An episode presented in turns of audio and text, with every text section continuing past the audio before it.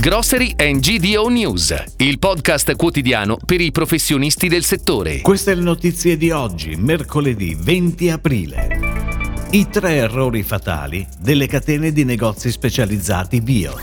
Gross adotta modello Tosano per il centro-sud. I per la grande I, novità per il pack 100% riciclabile nella carta. Lavazza Group segna ricavi pari a 2,3 miliardi nel 2021.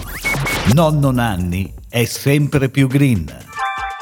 I negozi bio specializzati sono in crisi da tempo, ma non sembrano riuscire ad opporre strategie valide contro la GDO tradizionale. Dopo decenni di incontrastato successo, il primo errore è stato quello di credere che vi fossero due tipi di bio, quello autentico venduto da loro e quello venduto dalla GDO. I dati ci hanno mostrato invece che il bio è uno, quello certificato dagli enti preposti, ed il cliente si fida di tali enti. Il secondo errore è stato quello di non fidarsi dell'industria di marca, dando troppo peso alla propria marca del distributore, posizionandola spesso fuori mercato.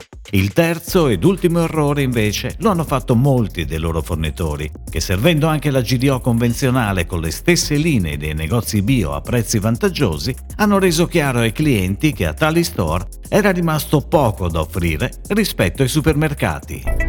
Ed ora le breaking news, a cura della redazione di gdonews.it. Sembra esistere un modello Tosano Supermercati nel centro-sud Italia, ovvero di un retailer capace di rivitalizzare il format ipermercati altrimenti destinato alla dismissione.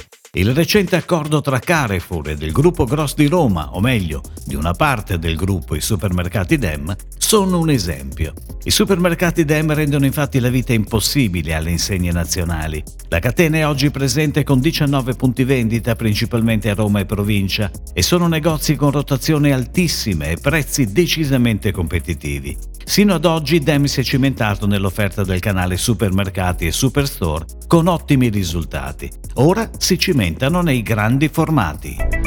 La catena I la grande I è il primo retailer a lanciare il pack in carta riciclabile al 100% per la linea di pesce congelato. Si tratta di un'innovazione assoluta per il comparto a marchio privato che avvalora l'attenzione dell'insegna nei confronti del consumatore. Il nuovo packaging della linea Mare Vivo è interamente smaltibile nella carta e sarà impiegato progressivamente su tutte le referenze della linea, considerata fiore all'occhiello nel settore dei surgelati. La Vazza Group ha presentato i risultati per l'esercizio 2021, in cui ha realizzato un fatturato pari a 2,3 miliardi di euro, più 11% sul 2020, con i principali indicatori finanziari in espansione e un mix positivo di canali e prodotti.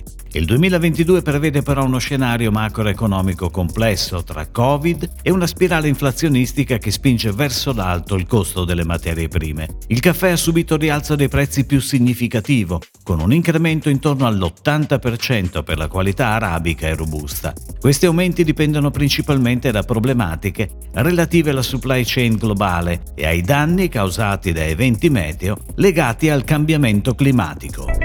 Nonno Nanni, l'azienda produttrice di formaggi freschi, intensifica il proprio impegno nei confronti dell'ambiente e presenta sul mercato nuovi formati e pack compostabili. Inoltre l'intera linea di stracchini è da oggi carbon neutral, attraverso un progetto di Corporate Social Responsibility che prevede la compensazione totale delle emissioni di CO2. Le vaschette sono realizzate interamente da materiale compostabile che può essere gettato nell'umido e diventare fertilizzante per la terra.